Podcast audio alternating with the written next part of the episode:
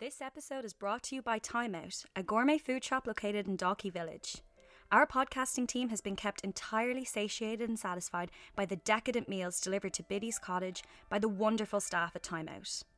Us girls highly recommend the aubergine parmigiano, and Biddy herself is very partial to the stem ginger cake. Be sure to pay Time Out a visit in Dalkey Village to try their delicious and unique recipes.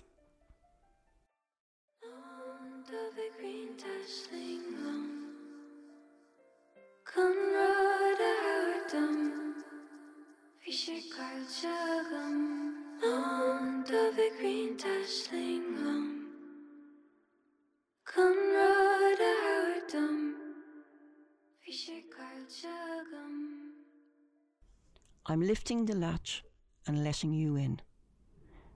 Every morning I do the same thing. I go to the half door, I open it and look out at the sea. And some mornings it's really windy, and I have to battle against the door. And some mornings, it's really sunny. It all depends. You don't know me, and I don't know you yet, but I can feel you around me. My name is Biddy, Biddy McLaughlin. I'm fifty-eight years old, five foot three, slim enough, not bad looking, blonde, and absolutely obsessed with life, heritage, Irish culture, food. I have a delicious secret. I am a complete Epicurean, obsessed with old Irish recipes.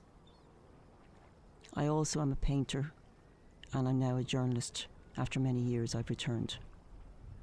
All my life, I've been interested in one thing, and one thing only: stories. I'm looking around the cottage now. This is where I have lived for the last twenty-six years.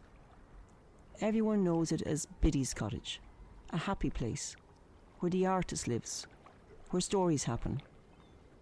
But inside, behind the half door, I have my thoughts.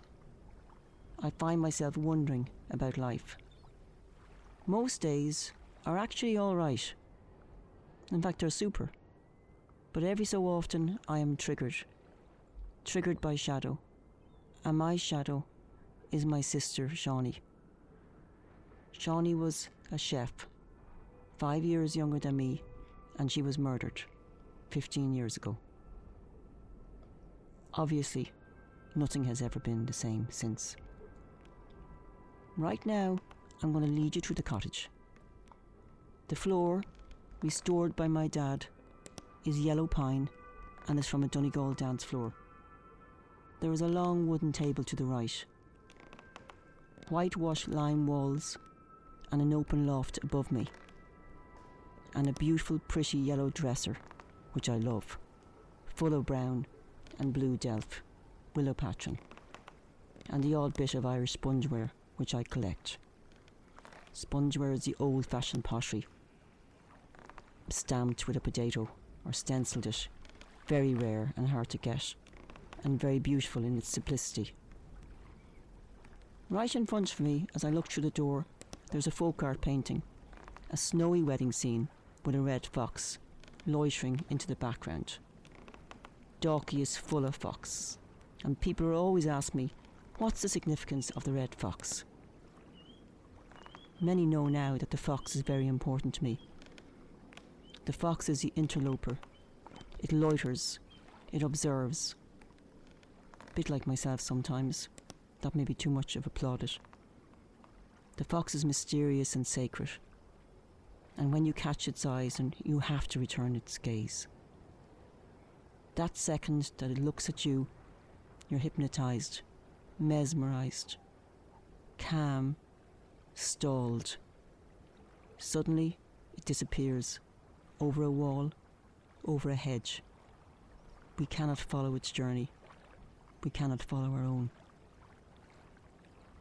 I have been painting these little paintings with their funny little people in Aran jumpers since I was a child.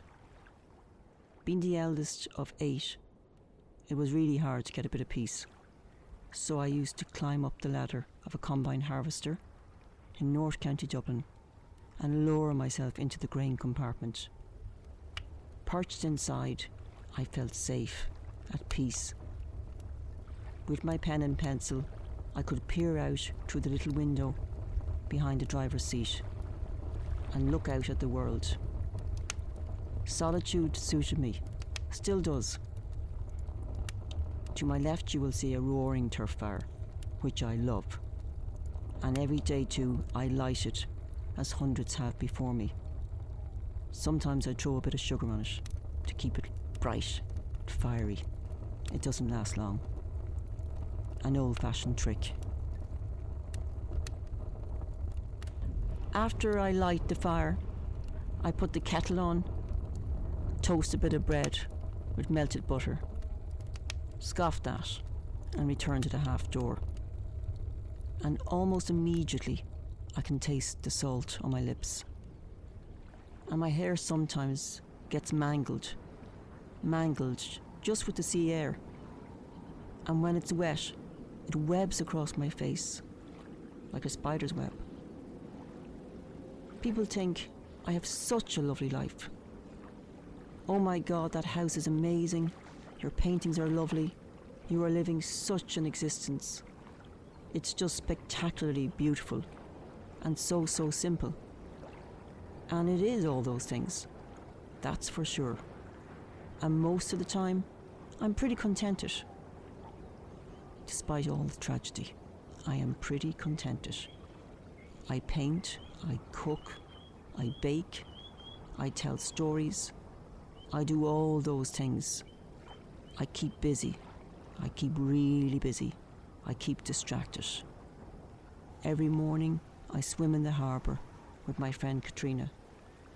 Every morning, armed with towels, flasks and IKEA hooks for hanging our clothes on the granite walls of Collymore, we go for a swim and the crack is just ninety. It's amazing, calming, funny. We talk to everybody. We get giddy from laughing. After that, the endorphins keep me going for at least eight hours. Magic. Back home, I do a bit of baking. Love the old cooking. But today is one of those days. The trigger days. And what I am looking at now, no one else would know the significance of it. Just me. Objects have their own secrets. I'm looking at a madeleine cake tray. It's made of metal and it's rusting. Who gave it to me? Shawnee. It was the last thing she ever gave me. On a windswept night, she stuck her head over the cottage door and said, "Biddy girl, you were looking for it. You have been driving me nuts. I'm after finding six different sizes of madeleine trays." She'd bought it in a shop long now gone called Kitchen Compliments off Grafton Street. Well, I was thrilled to say the least. In she whooshed, blew in the door with them, generous as always.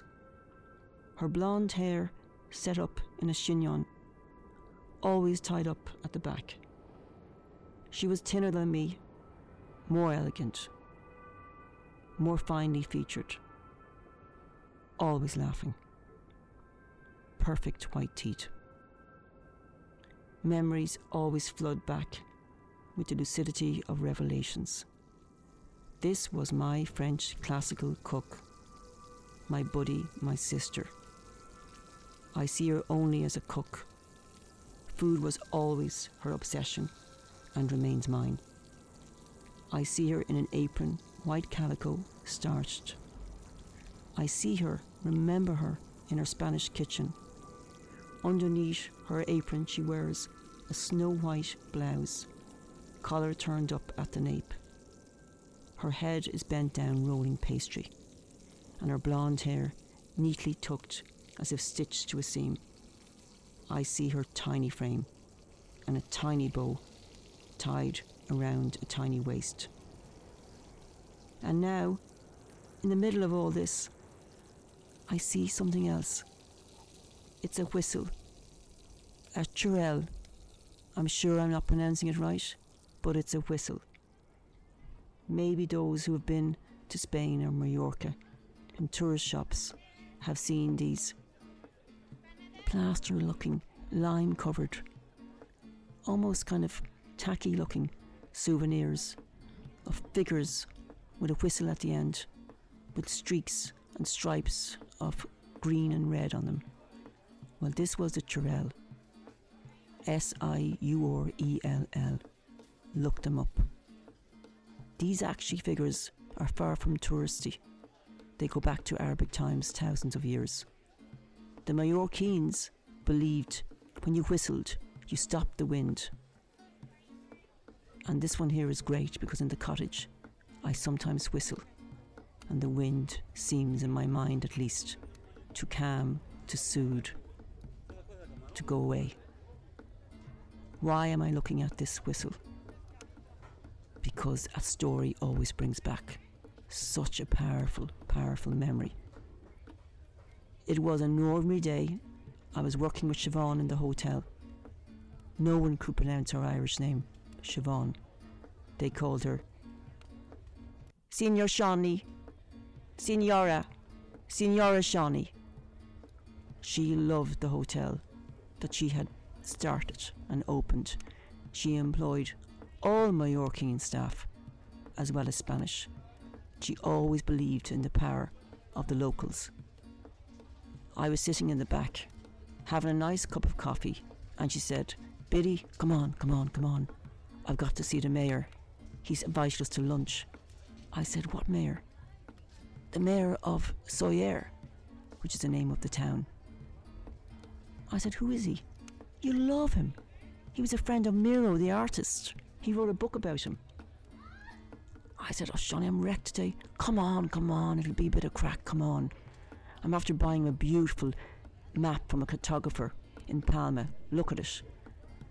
She unearthed this massive, massive parcel covered in bubble wrap. And when she opened it, it was a massive old map going back to sixteen forty of his land in Sóller. He's going to love it. He's obsessed with history. We drove in the hot heat in our little car through orange groves, narrow dusty streets, up up into the mountains, the Trematowna mountains where all the wind goes and blows. Fast, fast, fast. She was in top form. Now, Biddy girl, just one thing I have to tell you. I told Don Pedro, I told him you're an art critic because you love art and he collects art. I said, "Ah, oh, Jesus, Shawnee, don't tell him. Please don't tell me you told him I'm an art critic. So you know all about art. You can tell him about it when you meet him." We got to the gates, huge gates of an enormous house. The electric ping opened the gates. In we went. All Pedro. Don Pedro's family, his handsome sons, made a beeline for Shawnee. I was left with the mayor. God, God help him, the ugliest creature that was ever engineered by God himself. He was about five foot four, squat, an old wet lip that you could hang a pot off, and two coffee bean eyes staring out at me. He was misery personified. Long, lank, grey hair and a cigar clamped to his lip like a staple. "Hola, hola," Siobhan came over. "This is my sister, Hermana, Hermana, Don Pedro, Hermana, my sister, my sister Biddy." "Biddy," I said, "Don Pedro, it's a pleasure." Don Pedro adored Shawnee. I could see it at once. "Signora Siobhan, Signora Shawnee, come, come, come with me," she said. "One momento, un momento, Pedro. I go with your sons, I go with your sons. Biddy, Biddy, she knows about art. Biddy, tell him about all the art." I sigh. I know he just hates me straight off. We walk up this long, elongated, sandy, dusty avenue. I can't believe what I see. On either side of me are these massive modern sculptures, some marble, some wood, some steel, and he is all excited. Uh, "you know this one?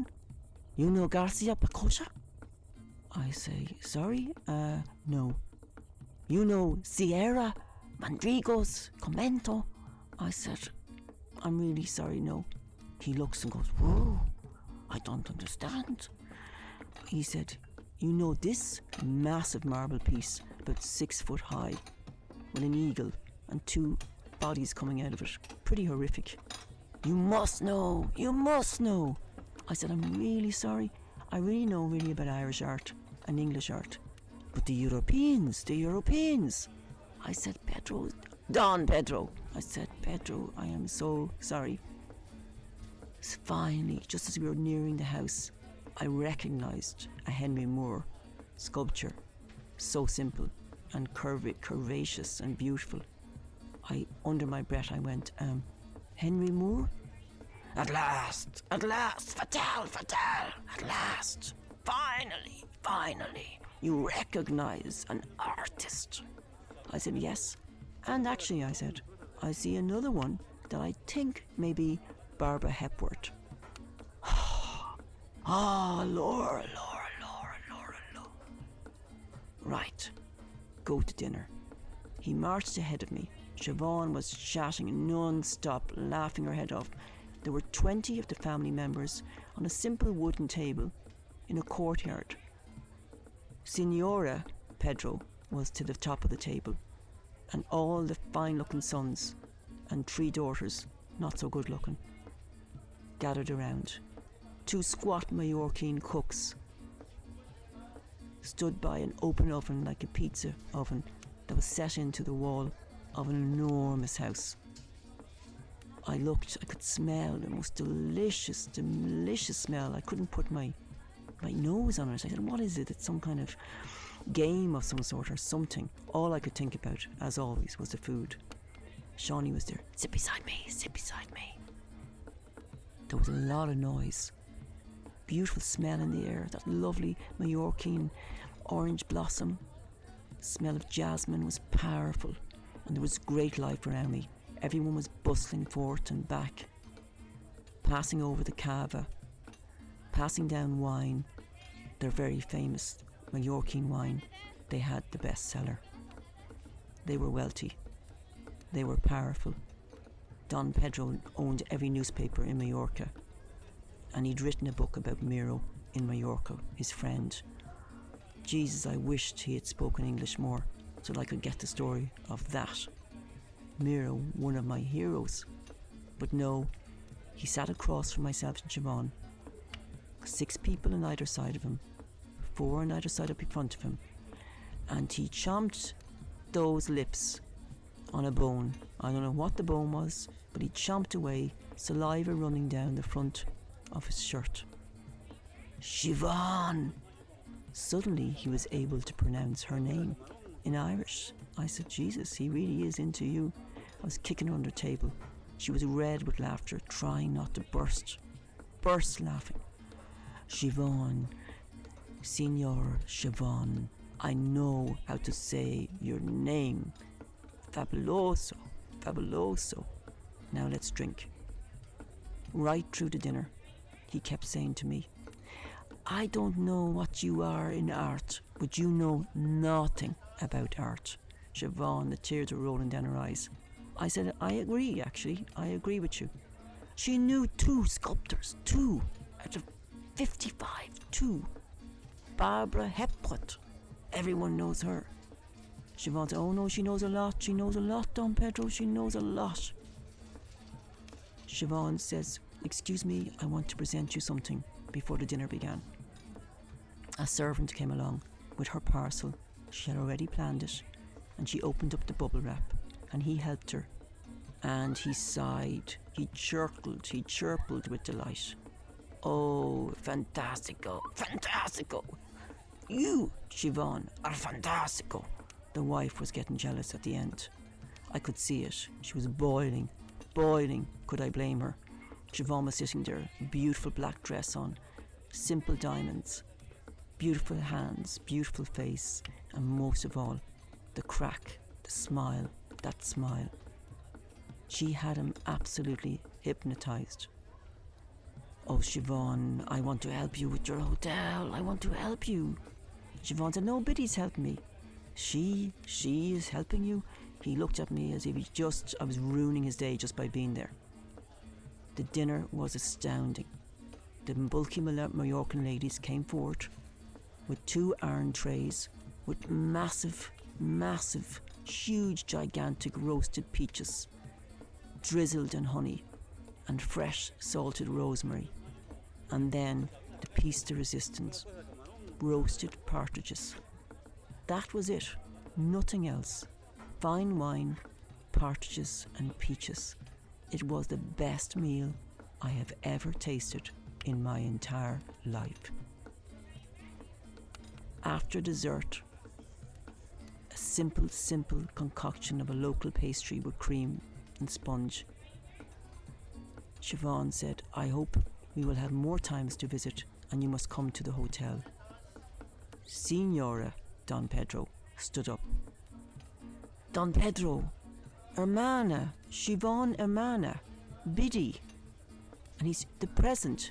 He said, what, what, what? The present, the present. You must give the gift. He was so annoyed. He just wanted to gaze into Siobhan's eyes. He glared at me, reluctantly left the table and came back with the Siurell whistle. It was tobacco stained where you blew into it. And he handed it to me. This is an antique, an antique from Mallorca. It is old, very old. I felt like saying just like you, but I didn't. I smiled graciously. Thank you, Don Pedro. Thank you. You no speak Mallorquín, I said no. I held, I held this bristle in my hand, clay, not knowing what to do with it. Siobhan was looking at it. The family were looking at it. I was expected to do something. Then Don Pedro, with a gleam in his eye, said, you blow, you blow, you blow it, he said. I looked at the stump with the dark and dirty tobacco and I said, no, I'm not blowing that. It was almost sexual. It was disgusting. Siobhan looked at me, laughing her head off, kicked me on the table, whispered, you must blow, Biddy. You must blow. You have to do it. I blew. Short and sweet. You must blow again. No, no, no, no. Enough was enough. Grazie, grazie, grazie. After dinner, they showed us the house. It was stunning, of course. Paintings, sculptures, art. I tried to get Siobhan to translate for Miro. There was no luck on that one. He was disgusted with me. I had ruined the day. We left, Siobhan and I, laughing and laughing, the tears running down like rivers of joy. That whistle, that whistle with the dirty end, has such a powerful beauty about it now.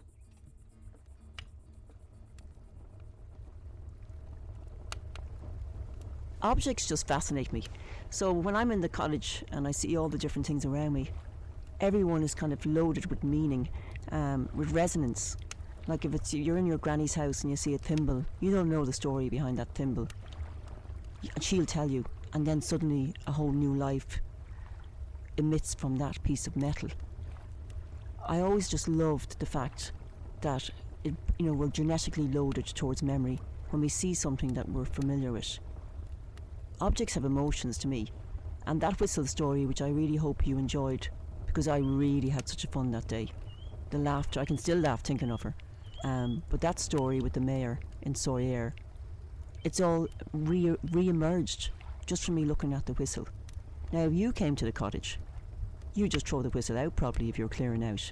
Because let's face it, it's not the prettiest thing to have in your house. Who wants a dirty owl, skanky whistle looking at you that looks like some tack from Mallorca? No, no, it meant, it was magic to me. It meant so much. And right through this podcast, little memories come like that. They just happen. So let me go to the half door now. You've enough for one night. And say goodbye. I'll close the door and see you soon.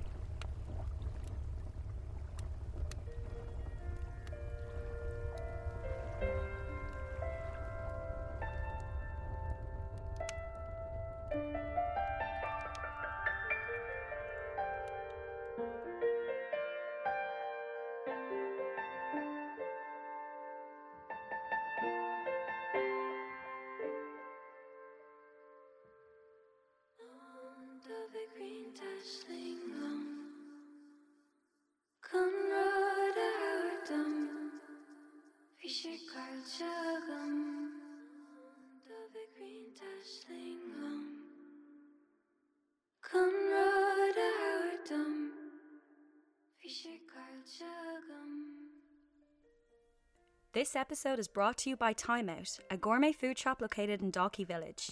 Our podcasting team has been kept entirely satiated and satisfied by the decadent meals delivered to Biddy's Cottage by the wonderful staff at Time Out.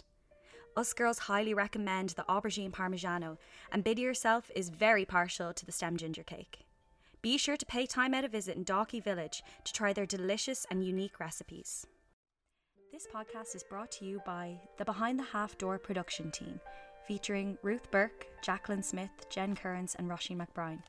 A special shout out to Saoirse Casey for our podcast theme music, and to our youngest member, Biddy's son Johnny O'Donnell, our technical advisor.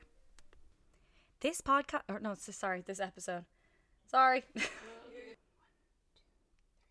This episode, what? Sorry, who was that? Be sure to pay Time Out a visit in Dalkey Village. Be sh- Wait, what? Sorry.